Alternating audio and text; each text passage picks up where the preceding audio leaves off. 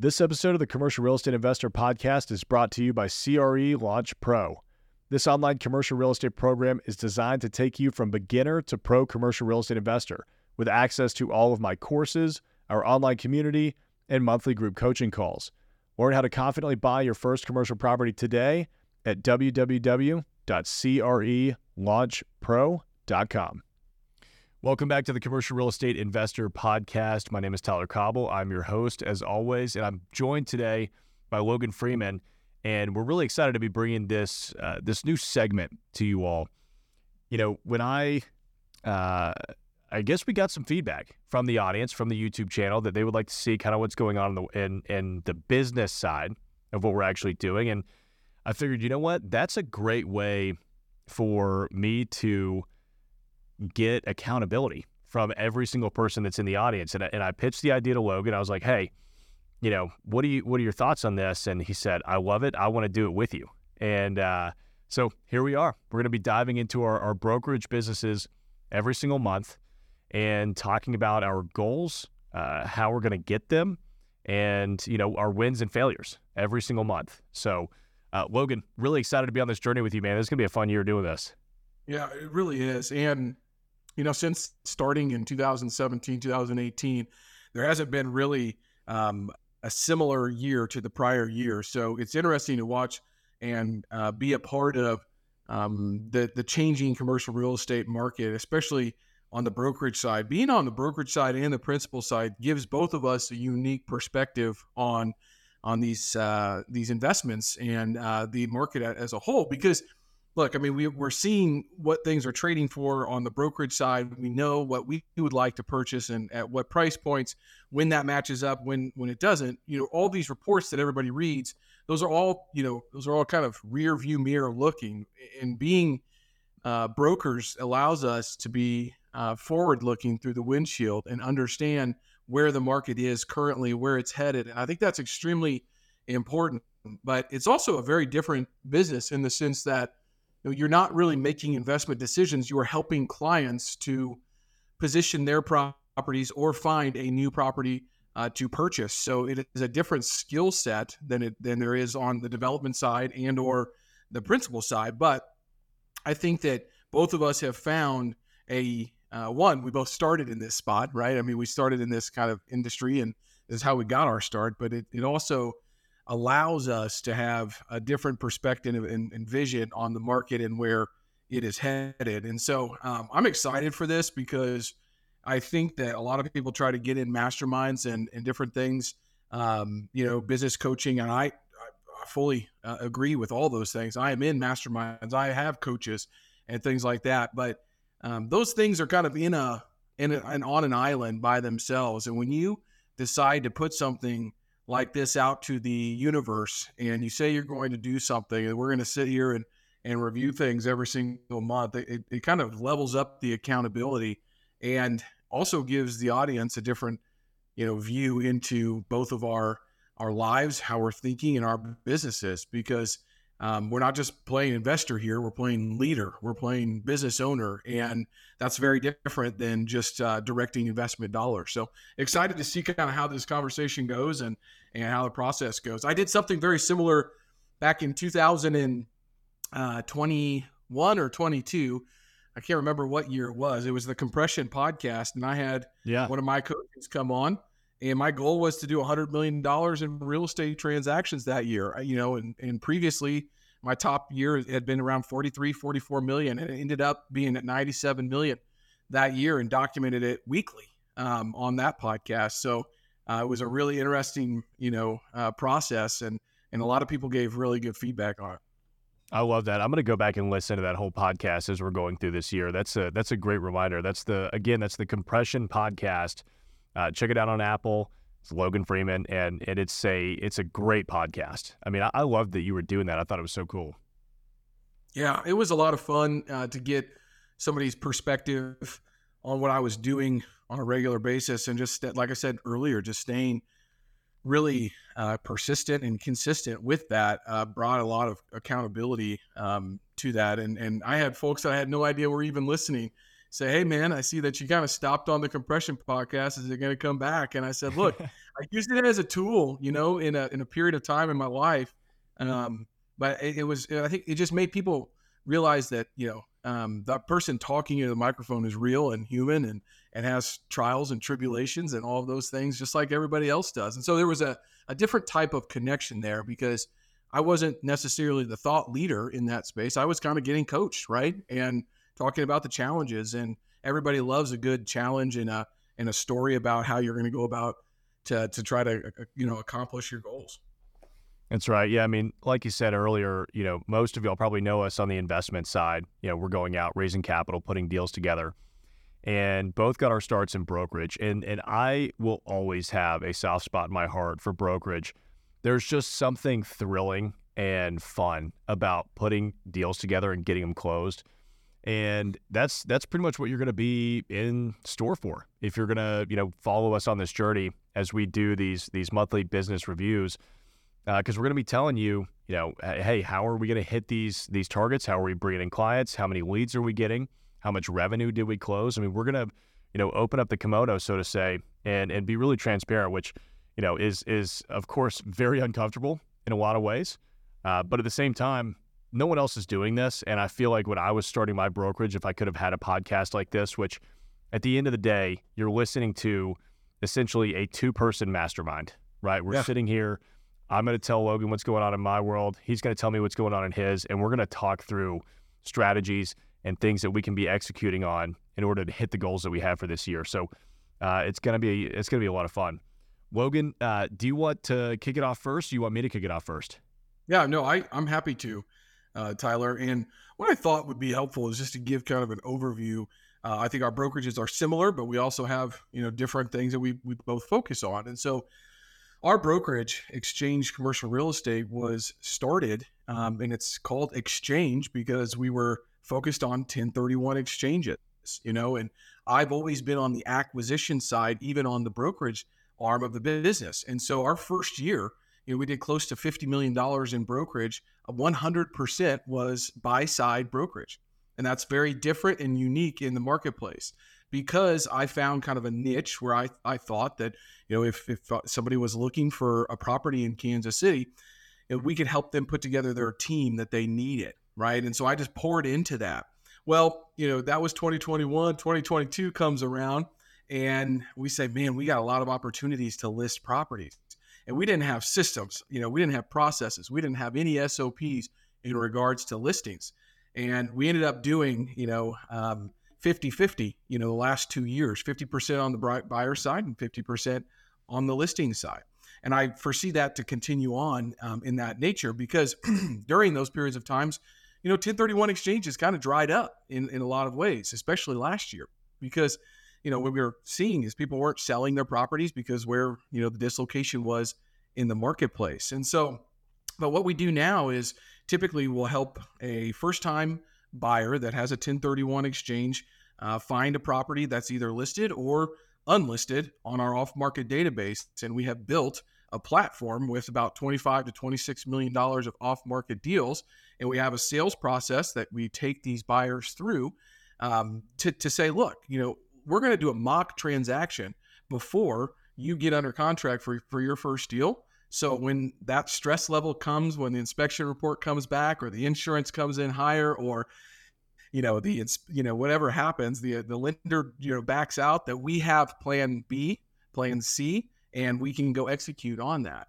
And that strategy has been very uh, successful to help people deal with the stress. And I know people say commercial real estate is less stressful and less emotional than residential, but a lot of ways, let me tell you, um, there are a lot of emotions that and, and and what I'll call egos that get in the way of these transactions.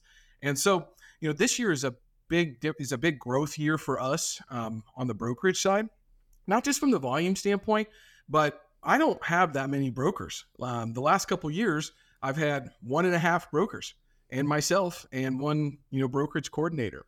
Um, we have added uh, a few different individuals, um, and so we'll have probably by the end of the month we'll have eight full-time brokers at the at the business, and each one specifically working on uh, a different niche. And one thing, Tyler, I want to hear from you uh, sometime on the podcast is how you go about uh, carving up the world in regards to geographic location, size of transactions, all of those different things, because I'm sure you can give me some insight in how to set my brokerage up in the right way. But right now, we we do multifamily listings, typically one to three and a half to four million dollars, and we do buy side anywhere from 500k to two million dollars. Uh, we are getting into. We brought on a, a gentleman who's who specializes in uh, healthcare real estate. So he focuses mostly with dentists and orthodontists on uh, finding their new uh, building and or renegotiating leases. We have a newcomer coming in that's going to be working with buyers. We have a part-time guy that's got a support guy that helps on the listings side, and we have a really experienced broker uh, coming in, 10 years of experience to focus on larger transactions, as well as um, someone who is focusing on sale leasebacks with uh, owners that can be potentially investors, but also looking at their real estate. Maybe it's an industrial building, maybe it's an office building, and saying, is your real estate holding you back or is it propelling you forward? And what I've found is you know, we have plenty of big brokerages in, in Kansas City, people that do the you know 200 plus multifamily units uh, properties and that's not really what we're trying to focus on we really like the niches and we like to focus on trying to be different and having some unique value proposition that serves a need out there in the marketplace I, our goals for this year are to complete about $55 million in transactions. Um, so that would be a great year for us. I think that we're going to be able to do that. It's been difficult the last couple years to forecast, you know, pipeline and, and different things because uh, let's let's face it. I mean, we're we don't have control over a lot of of the variables in these real estate transactions. Um, but our, our mission statement is very important, and we we typically go off of um, Gino Wickman's book Traction and the uh, EOS system, so Entrepreneurial Operating System. Our vision and mission statement is to be the best in class tech enabled investment real estate advisory platform that streamlines the client's process of buying, selling, and managing investment real estate using tax advantage strategies. And so that's kind of our mission statement for our for our brokerage. That's evolved a little bit. The tech piece is one that I'm highly interested in understanding how other groups like uh, Rod Santomassimo and Ryan Serhant, I know Ryan is on the residential side, but I'm seeing large brokerage companies really start to utilize artificial intelligence in their brokerage uh, operations. And I think that's going to revolutionize um, and change the way that real estate is done. Um, but what I'm seeing too is this very early stages, mostly just kind of ta- tasks that can be automated or something like that through AI. I haven't seen any system, and maybe you've you've seen this, but I haven't seen many systems that really um, revolutionize the way that the real estate is done. But I was having a conversation with Barry Wolf, who's been in the business as a as a single tenant net lease broker for 25 plus years, and uh, his team does on, on a good year 350 million, I think, in in transactions. On a down year, 150 to 250 million. So they're really pumping out transactions. And he said in five years, the way the brokerage is done is going to look completely different. And he didn't give me a whole lot of other insight into, into what that is going to be, but um, it's definitely something that I want to focus on. Uh, I'll just go through our core values real quickly because I think that's important. We're value added. You know, we're trying to be value added to our to our clients. We're results oriented. So definitely not looking to be the group that lists the the price, you know, for the highest price in the market. That's not really um, what we do. Honesty and transparency throughout the communication with our clients. Uh, putting the client first, winning. You know, I'm obsessed with winning, and uh, I love winning. It's a part of the brokerage um, mantra. Is is how do we win this? Uh, being pragmatic. You know, dealing with things sensibly and realistically. Being a rational optimist, um, and then being innovative. Trying to listen to what our clients are saying, and then formulate systems and processes that uh, maybe other brokerages aren't necessarily doing. So we are a team of about six right now, uh, potentially going to be eight here very soon. Uh, most of those are producers. We have one support person um, that really does a lot of different things transaction management, uh, brokerage coordination, a lot of the marketing side, and then I lead the organization. So, not a huge organization, but uh, one that is highly focused on, on, on you know producing results. So, I'm excited for the changes that are coming this year and uh, the additional people that we're we're looking to add to the to the brokerage. That's great, man. I love it. I've got a, a, a couple of things that I want to dive into uh, based on what you were saying there. You know, at, at, one point you said you were focused more on the buy side than sales. Then you kind of moved into 50 50. Which side do you prefer? Do you like being on the buy side of the transaction more than the sales, or is it kind of vice versa? We, we like to be on the buy side, Tyler, because, um, you know, but the listings a lot of times do drive buyers, right? So you get a listing, you put it out there for marketing, and uh, your pipeline starts to get filled up with buyers. May not be the right buyer for that deal, but if you database them correctly and build a relationship, they may come around on a future deal. Um, so with somebody with the 1031 exchange, we just have done enough of those transactions now and understand where the pain points are to really add enough value where they're not looking anywhere else. On the listing side, you know, you don't really control too much, right? I mean, you control the the transaction, you've got the listing, but in regards to the time and, and different components of that, you're really, um, you know, you're really kind of up against what the market is and what people are willing to pay. So, um, anyways, we would rather be on the buy side, but we've had enough uh, previous clients, prior clients, as well as opportunities to start listing properties that you know it just made sense for us to start putting that out there and for newer brokers it's a great way for them to get something under their feet and start to understand how the transaction goes yeah i agree with that it's a lot tougher to get listings than it is to get buyer representation um, and you know the the I'll never forget a residential agent told me probably 10 years ago when I was first getting into commercial, he was like, oh man, you got to go for the listings because, you know, those will sell while you're sitting on the beach uh, sipping a Corona. You don't have to do anything. And so at first I was like, oh, okay, yeah, listings is the way to go. But residential is very different from commercial. You don't get to just sip. I mean, you know, residential agents have like these answering services that book appointments for them. Residential agents go and show the house. They don't want the listing agent there. The listing agent's basically not involved at all after it's listed with them. It's it's very different on the commercial real estate side, where you still have to very actively be working on selling that deal. You know, That's it's right. it's not like there's an MLS that you can just put out there. Uh, niches. You you were asking me how to how to kind of carve things up for brokers. Man, I, I don't know that that I've got a, a good answer to that because it, it's tough, right? I mean, when we were first getting started and I had two brokers, it was like ah, everybody kind of do whatever you want because mm-hmm. it's not you're not it's going to be very tough for you to step on each other's toes. And then it wasn't until a few months ago when we really had to say, okay, what is everybody focused on? Because uh, this could very quickly become a nightmare if we've got you know three reps from the Cauble group calling the same seller. Exactly. The same property the same buyer.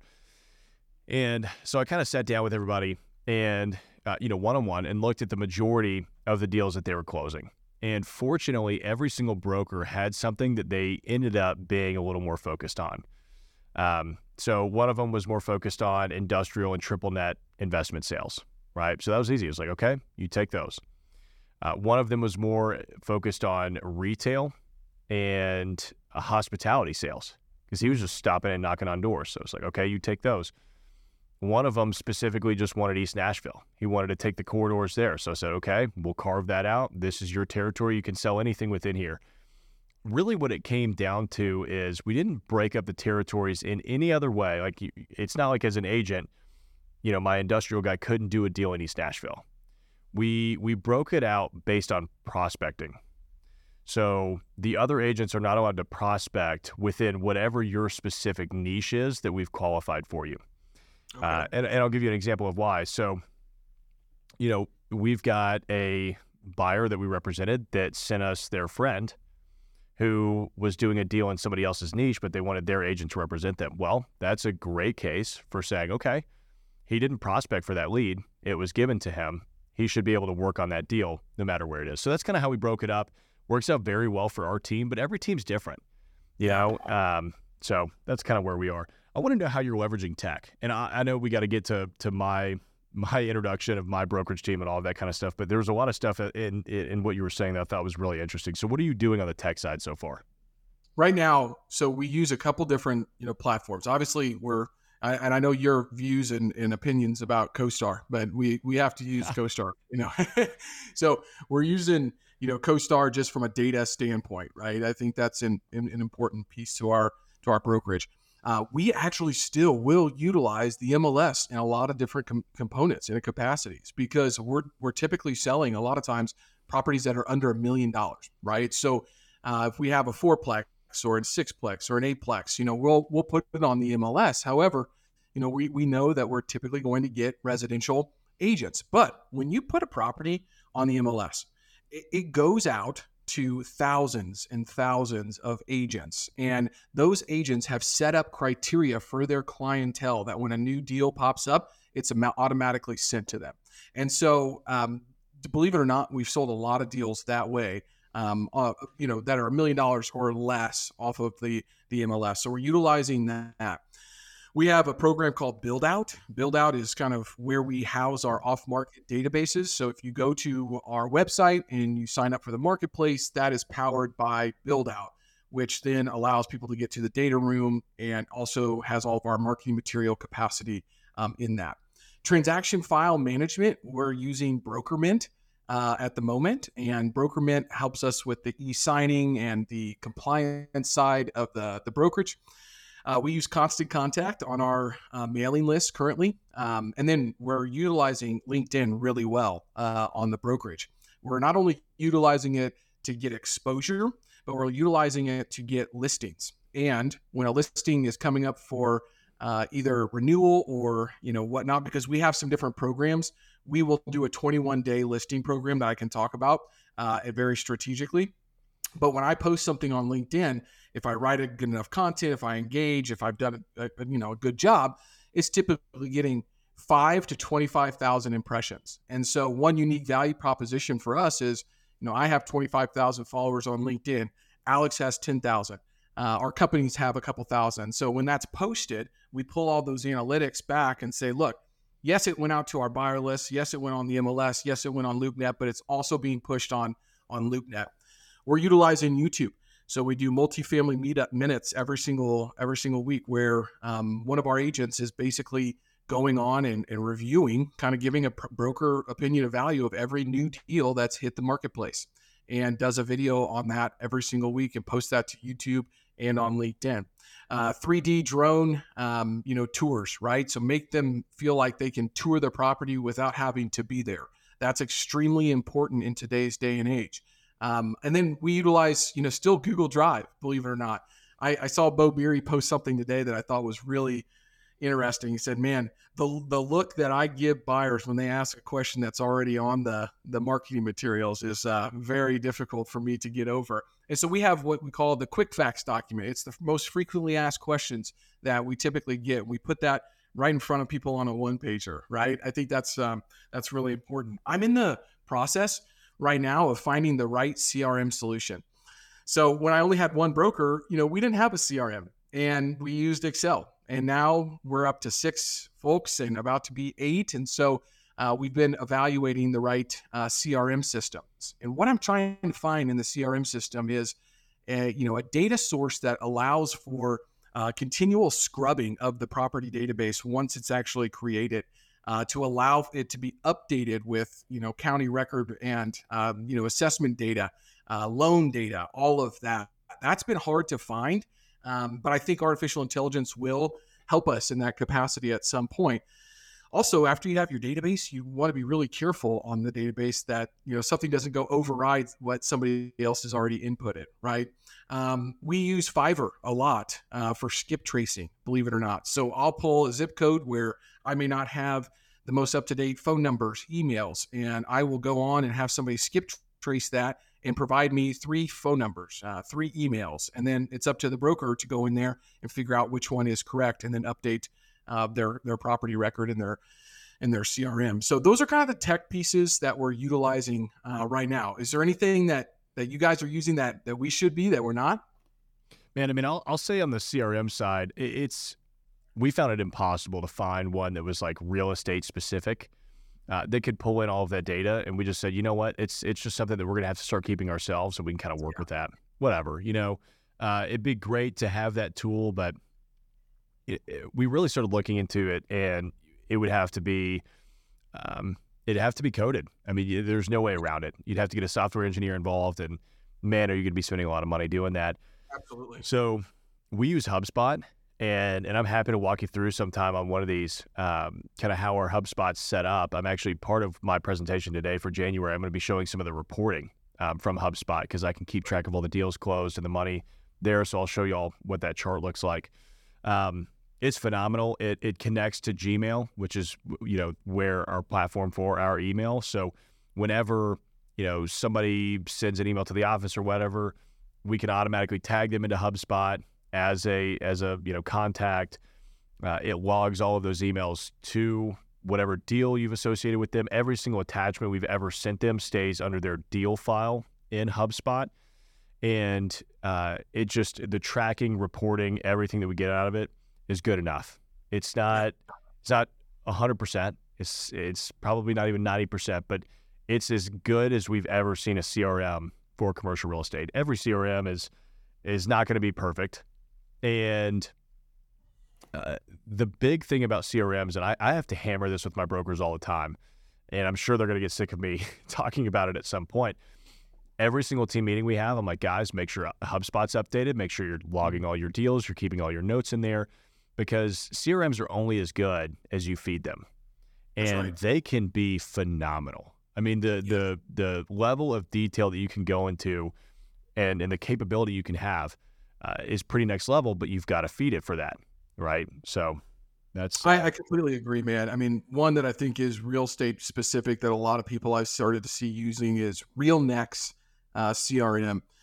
Uh, and, and look, I mean, I think that you hit the nail on the head. You have to use it. You have to make sure the brokers are using it and it's being continually updated. Um, for for me, having a really strong property database is extremely important. So, um, talk to me about HubSpot really quickly. On yeah, it's great. Probably I I know that HubSpot was originally started for marketing automation, which works really good with buyers, right? But Right. Are you able to find a, a solution inside of HubSpot to say, all right, I need to pull, you know, multifamily properties 10 to 50 units in this zip code and have a database that can populate that and then put it on a map so you can pull all the information. Like, is that how you're using it as well? No, it's not. Um, we can't do that in it. Nashville, like Davidson County, fortunately has really good tax records. So it's very easy for us to go in and do all of that through the existing platform that's offered by Nashville. Uh, once awesome. you start getting outside of that, the platform that we'll use is called CRS Data. And uh, that's pretty great because I can go in there. They pull tax records from all sorts of different counties. Um, and actually, let me see. I might be able to just share my screen real quick um, if I if I can remember my login to CRS Data uh, and show you how that works. Have you ever heard of that before? No, I'm I've got it pulled up now though, taking a look at it so I don't forget. Oh yeah, it's it's phenomenal, man. Um, let me see if I can actually get this logged in. Um, okay, yep, I got it. So I'm gonna go ahead and share my screen. That was not the right one. Let me add you back to the right. Yeah. Okay, so here's CRS data and I can go in, you know, you kind of pick it by the county, something like that. Let's just say Davidson County. We'll go to the advanced search. So I can come in here, and again, it's not perfect, but it's as close to perfect as I've found. You can search by location, uh, you can search by property value, and I don't think that their platform is all that expensive. Okay. Um, but let's say I want to find property characteristics. Property type is commercial. Uh, let's say there's also like zoning and things like that that you can get into if you really wanted to.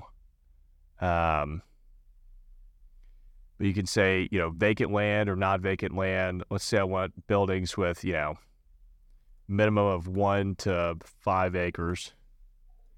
Uh, total building square feet is 10,000. And I mean, I could, yeah, let's leave it at that for now. So when I submit that, I mean, it's going to pull up a list of every single property in Nashville that checks those boxes, and I can zoom out, uh, view a larger map. Okay, so it's only going to pull up the first 500 properties because there's so many properties that do that. But now I've got a list of every single property that checks those boxes. Um, and then when you what click on of the, here? Yeah. So once you click on the the property, you actually get this whole property summary, right? So here's the address. Uh, it's an office building, high rise, sixty three thousand square feet. Here's the the name of the owners. Here's their mailing address. Uh, it even connects you right to the white pages listing, Mm. which is pretty great. I could see the sales history of it. So it sold in 1987 for 2.7 million. Looks like it sold in 96 for 250 and hasn't sold since. I bet that is worth an immense amount of money. Um, you can see because this is downtown. If you're listening on the podcast and can't see it, this is an office building downtown.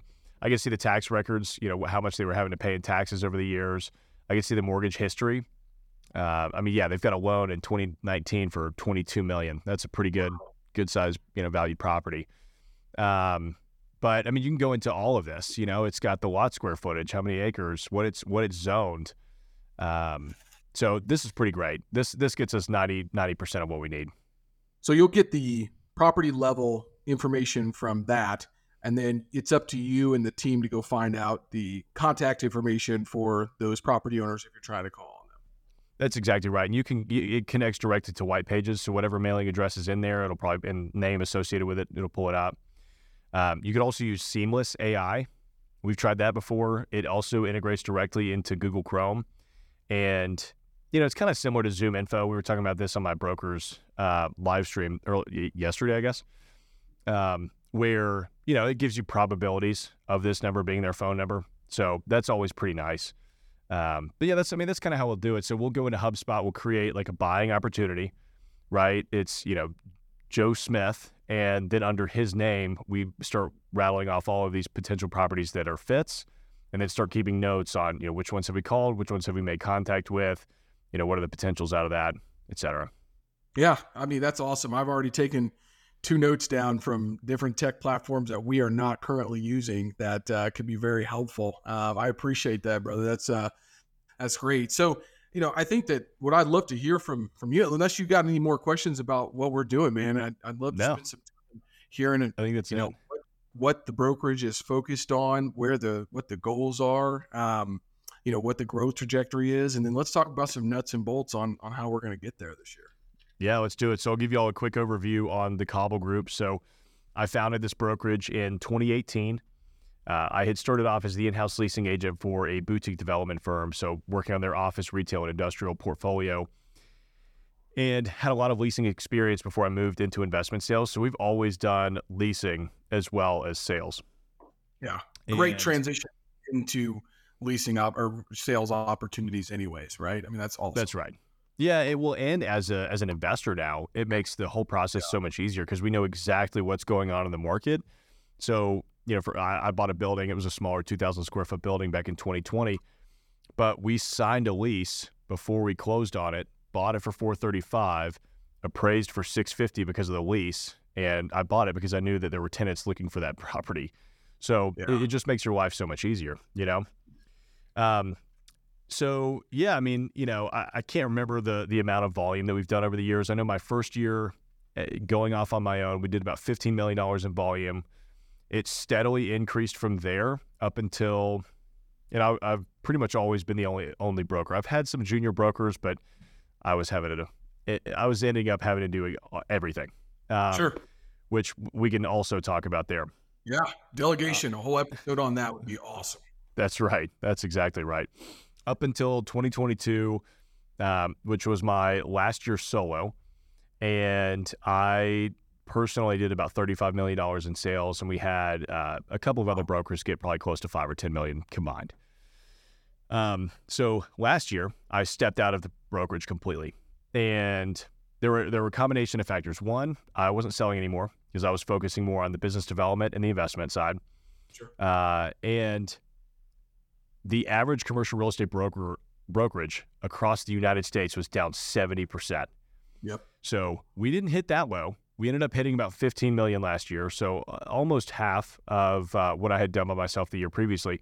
But the best thing is, we have laid such a great foundation. I've got a phenomenal team, and I'm, Yeah. I'm really excited about what they're going to be doing. Um, so we've got some some really big goals. Um, this year we're aiming for 80 million dollars in sales, which Boom. is basically a 500 percent increase uh, year over year, uh, which sounds crazy, but uh, with with this team that we've got, and with my moving more into business development, focusing on the podcast, YouTube channel, speaking engagements, and networking, I think that we've got a very clear path uh, to finding our way there. Um, we we do a variety of transactions, so office, industrial, retail, multifamily, development, hospitality. We literally do everything. We're a boutique commercial real estate brokerage, um, which has its pros and cons, right? Sure. I mean, if, if we wanted to just absolutely crush it in triple net sales, then that's all that we would be focusing on. To me, that's not entertaining. It's not fun. And it also really pigeonholes you if the market takes a turn, right? You know who's really hurting right now? Multifamily guys. They cannot get transactions done to save their lives. It's it's just a really tough market. And if we had only focused on one asset class, uh, you know, I might be working construction on the weekends for my grandfather. so exactly. uh, I would prefer never to do that again. Um, so it's good. You know, uh, the brokerage is is interesting the way that it's evolved over the years. So back in 2018, 2019, and 2020, it was almost exclusively Nashville. And 2020 is when I started the YouTube channel and the podcast, and that that was really interesting. It at first I didn't really have any expectations for it. I just wanted to go out and teach people how to how to invest in commercial real estate because it changed my life. And when I was first getting started, there was nothing out there like that. Mm-hmm. But it ended up opening us up to a nationwide and actually international audience uh, of investors. And so now about half of the sales that we do are outside of Tennessee, uh, which is kind of kind of crazy to think about. Really cool.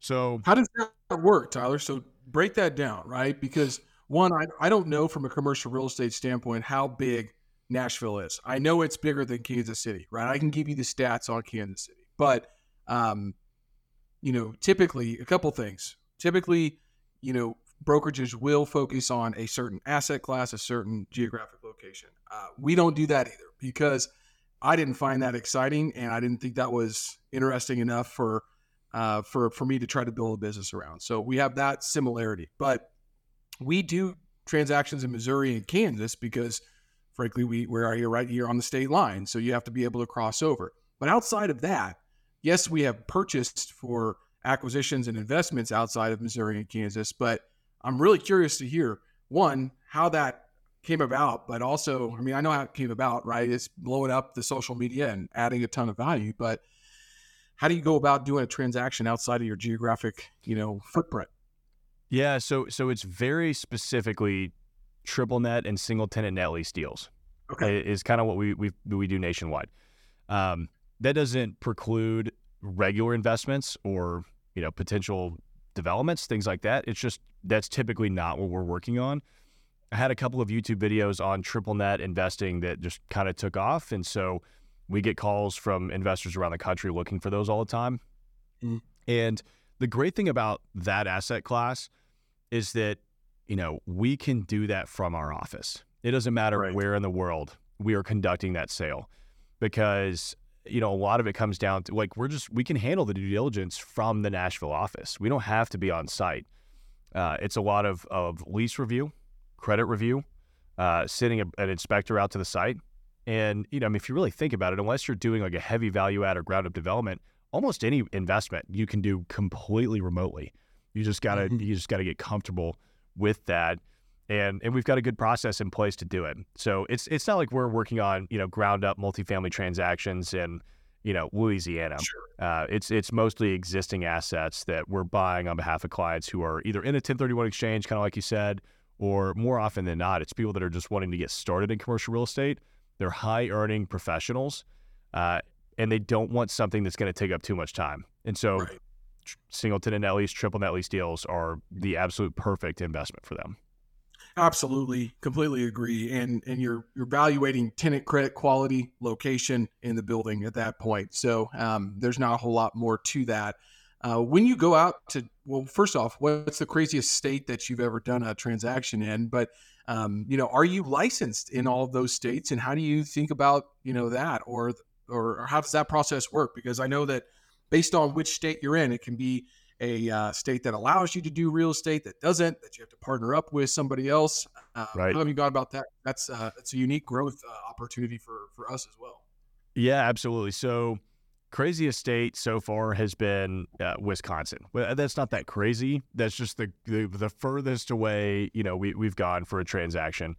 Um, you know, we're talking about some deals up in Alaska, which could be really interesting. Um, Yeah, just would be. because I mean, man, that's like that's the frontier, man. It still is, and it's really cool. Just even thinking and looking into uh, deals in that area. Um, so that's exciting. But as as far as as you know, transacting in other states, no, I only have my Tennessee license, and I'm I'm working on getting my Kentucky license because it's reciprocal.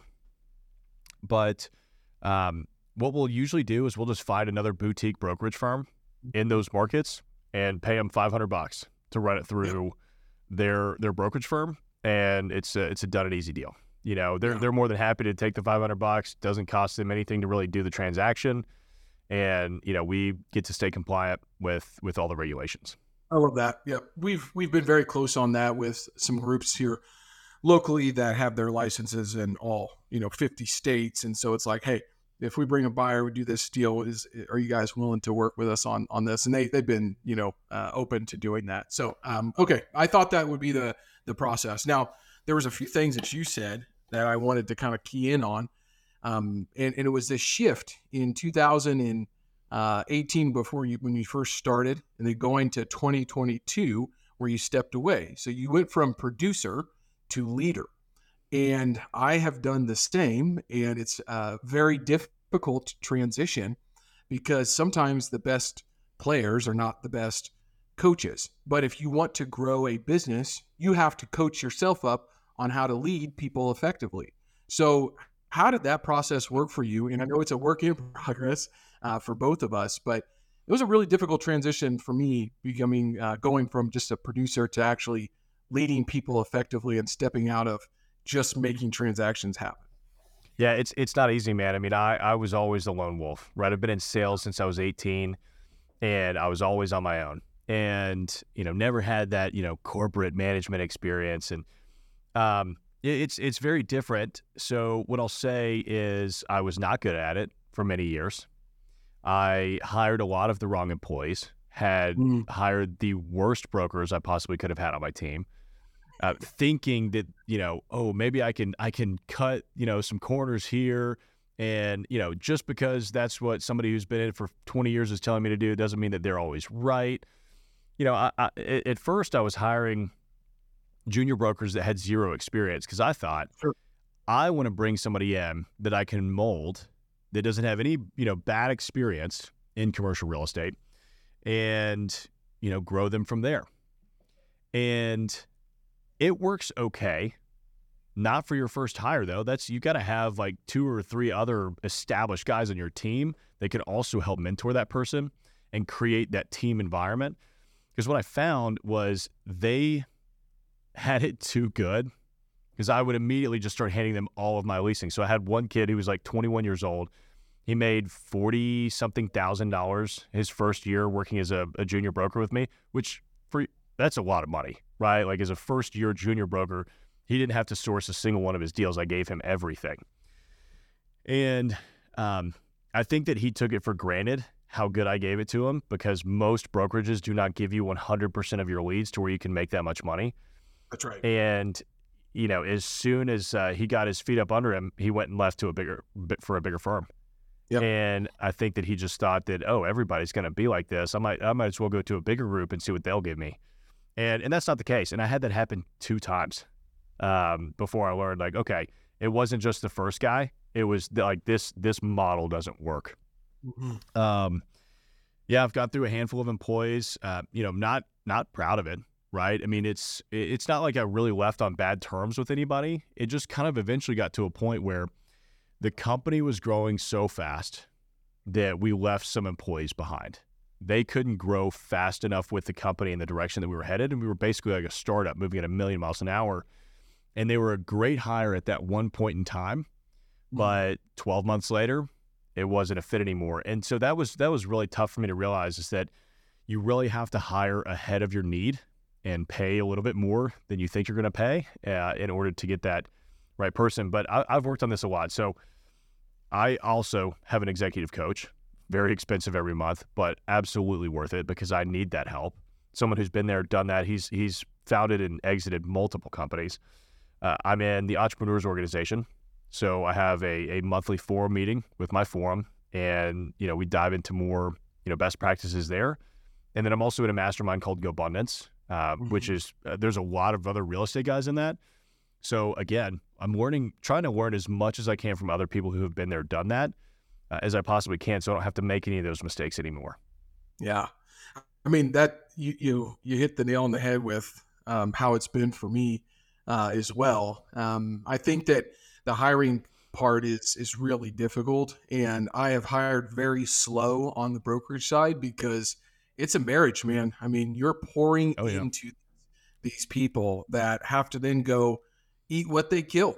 And, you know, and it's a lot of time. You and I are both, you just rattled off three things that take up a lot of time just on growing yourself every single month, on top of running multiple businesses and everything else that you have to do uh, on a regular basis, keeping your mental and physical health going, right? So, um, and for me, you know, having, you know, my wife and three little ones running around as well. Um, and so it's, you know, well, two of them are running. One's just lame. Right? Can't run yet. But that's extremely important because I have found that on the brokerage side, if you find the right culture fit, and I use Strength Finders, I use uh, Principles U uh, by Ray Dalio. That's a free one, and then I make sure that we figure out what your um, what each person's niche is going to be, and then we use a detailed market uh, focus sheet that lays out okay I know on the multifamily side, you need to get to 2,000 properties and there needs to be a churn rate of 10% uh, or 5%. Sorry, you know, 100, 100 properties basically need to transact every single month or sorry, every single year in that 2,000 properties, right? So uh, if that's the case, then I think that you'll be able to go build a successful business. And I'm not looking to bring on any brokers that I don't feel like I can get to $10 million in, uh, you know, gross volume um, in the first 12 months right? Um, and or set them up to be on that trajectory. Um, so that means that I'm going to have to spend a lot of time with that individual, understanding um, how to get them set up, and then also the sales training, and um, you know, understanding their total addressable market, their ideal customer profile. What's the messages that I hit with them? How often do I do that? How do I do that? How do I use CRS data, Seamless.ai, RealNex, all of these different software systems uh, to then be like, okay, I've got the foundational knowledge. Then you have to keep that person working and motivated. And commercial real estate brokerage is not something that you step into and you start transacting just like that, unless you're bringing a book of business. And so, if you're starting from scratch, there's a ton of work that has to be done from a prospecting standpoint to be able to get someone there. So, um, I'm thinking there's probably a, a future episode specifically on leadership and hiring and things like that.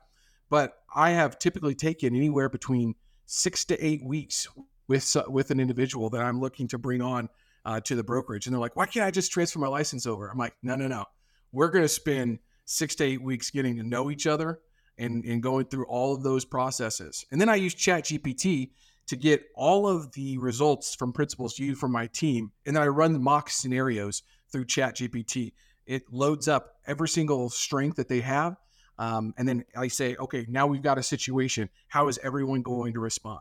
Okay, you know, Chad's got a new deal. How is he going to respond with Katie and with myself? What challenges might come up based on the strengths that I know that they have uh, and or their weaknesses? And so I'm really focused on on the culture side and the leadership side of trying to make sure that people are interacting the right way so they keep that motivation, inspiration to continue on. Because if somebody doesn't feel like they're being poured into and or have a fit, then they're not going to do the work that needs to be successful. And so I think that's really important component to, to think about. And um, one that you've, you and I have both found to be very difficult and, and have learned the hard way on that front. Yeah, that's really interesting, man. I, I love how you're taking their their personality profiles and running it through those systems. It, it makes a lot of sense. And you know, the, the one thing I'll say though is that I've had employees that have checked every single box on these personality tests and turn out to be total flops. And I've had some people that, you know, they're close enough, but, you know, enough to where most people would say, ah, not a fit for our team, brought them on, and they were phenomenal. And so, you know, t- take them with a grain of salt. I think they're they're eighty percent there. Um, yeah. it, it, there's so many things that you know can can kind of go into that. Okay, last ten minutes of the podcast, I want to go into numbers from last yes. month. On future episodes, we'll probably do this at the very beginning of the episode because then we'll actually have stuff to talk about. You know why the you know X Y Z happened, but we we wanted to make sure that you had a, a good overview of who we are and what our brokerage teams look like um, so that you know kind of what we're working with. Because if it was a solo team versus a, an eight person team, very, very different numbers. Um, Logan, I'll go into the numbers first if you want me to, and yeah, we'll kind of talk about it. So, like I said, we're aiming for $80 million in volume this year, which is a, a decent amount. And I've broken it out almost on a bell curve, essentially by quarters, um, just based on, on previous uh, volume. Typically, you know, Q1, 2, and 3 uh, are pretty decent, and then Q4 sometimes slides off. But last year it was actually the opposite. Q1 was very low. Two, three, and four was actually one of our highest. Um, so it's it's always tough in brokerage. You never know because some of these deals take 180 days, 365 days plus to to actually come to fruition. So you really don't know when they're going to time out. But in January we closed 1.35 million dollars. That is very low compared to the 22 million dollars that we have to do this quarter. Um, we could definitely pick that apart. It was two leases and a sale. Uh, I will say though, last year in January we closed zero, so we're a million three hundred fifty thousand dollars ahead of that, um, which I'm all about. And actually, yeah. I'm going to pull up this chart real quick um, so that everybody can see kind of what we're we're looking at. So this is from HubSpot reporting. You can see, you know, where uh, this orange line is where we are, and this gray line is where we were last year. So. Um, kind of help visualize this a little bit. Um, inbound leads, we had 47 phone calls to the office. Uh, there were leads and 11 through the website. I don't really track any that come through Instagram, although I probably should because we do get a decent amount of leads from people just DMing me there. Um, we have 33 active deals in the pipeline and a pipeline value of 56.6 million. So, you know, while that 1.35 seems really low, We've got some pretty substantial deals in the works today. Um, so I'm not worried about hitting our goal for the year. Uh, maybe I'm worried about it for this quarter. Uh, but overall, based on what the brokers are working on every day, uh, what they're wanting to accomplish individually, because that was a big thing that we did this year that I haven't done it in years previous. I sat down with every broker and worked with them for a month leading up uh, to the end of last year on what their 13 individual goals would be for this year. And they're anything from, you know, get 10 new listings to read six books on business, right? And yep. and we ended up taking the the we weighted everything, right? So closing $10 million in deals is going to weigh heavier on the scoring than uh, reading books would be. And I'll share um, this with you as well, Logan, because I think you'll I think you'll actually like this. I decided to to create some bounties and incentives for the brokers this year. Oh, I like this. So we created goals. So five thousand dollars per broker for the team bonus. The team must hit seventy percent of its goals for the year before the brokers are eligible. So if we hit sixty nine percent of our goals based on that weighted average, no bonus um, for the team. Anything above that, you know, they'll get paid. So um, we also came up with $5,000 per broker for their individual goals. Again, they have to hit at least 70% of their goals before they're eligible for that bonus. Bounties. I put a bounty out there $5,000 bonus for the most new listings for the year, a $5,000 bonus for the most Google reviews, uh, five stars, obviously. Um, a $2,500 bonus for most sales volume for the year, $2,500 for most sales closed for the year, like number of sales. Uh, I own a property out in Chattanooga that has 1.2 million square feet vacant, so I put a five thousand dollar bounty on whoever leases the most square feet there. Yeah. Um, and then overall deals and most volume per quarter, twenty five hundred and fifteen hundred dollars uh, each. So just something that's a little bit fun. You know, brokers love making money. They love an excuse to make more money somehow, and they're basically getting paid for doing their jobs well. Um, so that was a little fun thing we decided to add. All right, one question on that. So you said you've got 33 deals in the pipeline, which equate to somewhere around $50 million of transactions. What constitutes right. a deal in the pipeline? Is it a listing agreement? Is it almost a listing agreement? Is it a buyer? Tell me, tell me what that looks like. Yeah, so it's it's a little bit nebulous, um, but it's anything that we're actively working on. Okay. Right. So it can't just be like a hey, I talked to this property owner and he said he wants ten million dollars for his property. That is not a lead. We don't count that. You can put that in your you know your pocket for a listing. Either we're actively working on negotiating an LOI, or we're actively working on negotiating a listing agreement. Like there has to be something actively moving forward on that deal.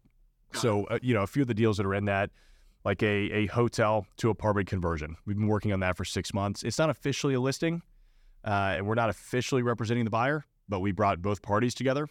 Mhm. Um, you know, we've got a 280 unit, um, you know, assisted living facility that we're working on right now.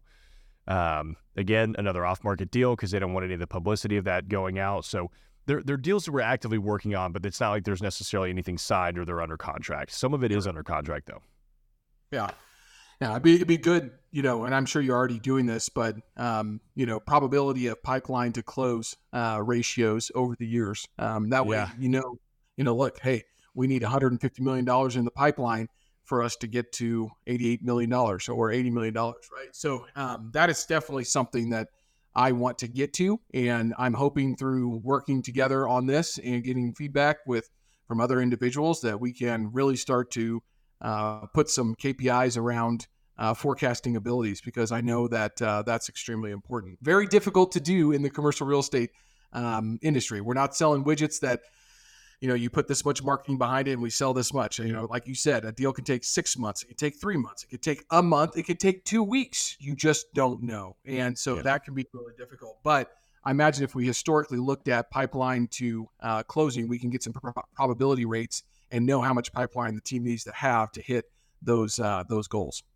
Yeah, that's a good point. I need to go back through and look at uh, the past. I think we've been using HubSpot for about two years now. So I bet I could go in there and pull data from the last two years to see how many contacts we had to make for every deal that was closed, um, how many deals we had to create for every deal closed. And uh, Yeah. I'll report that back next podcast. All right, so we got to look at this a little bit differently. I've I set these quarterly rocks. So our our goal was to hit ten million dollars, or is to hit ten million dollars, uh, either closed, uh, well, really closed, but um, needs to be in the pipeline, right? So um, where we're kind of at right now is we have about seven point four million dollars that is either listed, under contract, or has been sold. So uh, things that we have closed on only six hundred and forty thousand uh, in January, but those other properties are either listed under contract um, and or we are working with a, a buyer uh, finding that that property. So uh, we've had you know uh, a good first month, I would say. The sec- this this month is really starting to to pick back up, uh, but we need to get some more deals in the pipeline uh, because as you know. Uh, sitting on at February 14th, if we don't get more deals in the pipeline to close by the end of March, that's going to be pushing Right. to the next quarter. And so we came with a, a strong, I think, momentum, but we didn't know what the market was going to do in regards to uh, the listings that we have. Uh, a couple of those listings have gone under contract really quickly. Um, and so I'm excited about that, but uh, we're still needing to add about $2.5 million worth of pipeline here uh, to hit our goals. But I am I am pleasantly surprised to be at around $7.4 million of deals that we are in control of because I think that's an important perspective. Um, in regards to pipeline looking forward, things that we're working on, uh, similar to your pipeline that you mentioned, we have about $23 million of pipeline that we are uh, actively working on from a listing standpoint or working with buyers that we feel like in the next three months so 90 days will transact and or will take the next step to listing it or representing the buyer so uh, that's a good pipeline i need that to continue to increase i need to get that up to 35 40 million dollars and one of the ways that we're going to do that is bringing on these additional brokers and so um, we're sitting in a pretty good spot right now uh, we had a big week last week two new listings signed last week one new listing renewal um, and we got a deal uh, under contract from a new broker. So uh, very excited about all of those things. So um, that's kind of how we look at it. We we set these quarterly rocks through the EOS, and then I track this on an Excel sheet. I don't have fancy HubSpot set up necessarily yet, but we are trying to uh, work on our forecasting and pipeline abilities here in the near future. I love it, man. This is gonna be a this is gonna be a fun year of working on this together. I can already tell like this is gonna help me out significantly. Um, hopefully, it does the same for you, and hopefully, it does the same for you, everybody in the audience. Appreciate you all joining us today um, for our January brokerage business review. If you have any questions or comments on on items that you would like for us to cover, maybe there's something that we didn't talk about today that you're like, you know what, running a commercial real estate brokerage business, I would really love to know how to do X, Y, Z, whatever it is. Um, feel free to drop those in the comments, shoot us a DM, you know, connect with Logan on LinkedIn or me on Instagram, uh, and we can take it from there. We'll see you guys in the next one. This episode of the Commercial Real Estate Investor Podcast is brought to you by CRE Launch Pro. This online commercial real estate program is designed to take you from beginner to pro commercial real estate investor with access to all of my courses, our online community, and monthly group coaching calls. Learn how to confidently buy your first commercial property today at www.crelaunchpro.com.